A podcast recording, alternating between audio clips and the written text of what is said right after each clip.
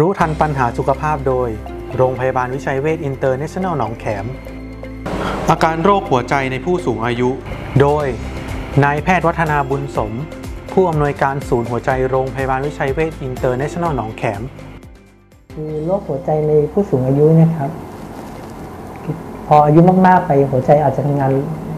แย่ลงนะครับ ในบางคนถ้าเกิดดูแลสุขภาพไม่ดี ที่เจอบ่อยๆจริงๆเนี่ยเป็นเรื่องของหลอดเลือดหัวใจตีบ นะครับภาวะนี้เนี่ยจะทำให้มีการทำงานกล้ามเนื้อหัวใจลดลง แล้วก็อาจจะมีอาการตามโรคครับ เช่นมีอาการเจ็บแน่นหน้าอก มีอาการหอบเหนื่อยผิดปกติ ดูได้ยังไงว่าเรามีการหอบเหนื่อยหรือมีโรคเกิดขึ้นมาใหม่วิธีดูง่ายๆก็คือปกติถ้าเราทำงานอะไรได้ทั่วๆไป เช่น เราเดินขึ้นบันไดขึ้นสะพานลอยไม่เหนื่อยเลย มาวันหนึ่งเดินขึ้นบันไดขึ้นสะพานลอยไปได้แค่ สี่ห้าขั้น แล้วก็เริ่มเหนื่อยผิดปกติ หรือว่าเริ่มเจ็บแน่นหน้าอก อันนี้เป็นอาการที่ต้องรีบไปหาคุณหมอนะครับ คิดถึงศูนย์หัวใจ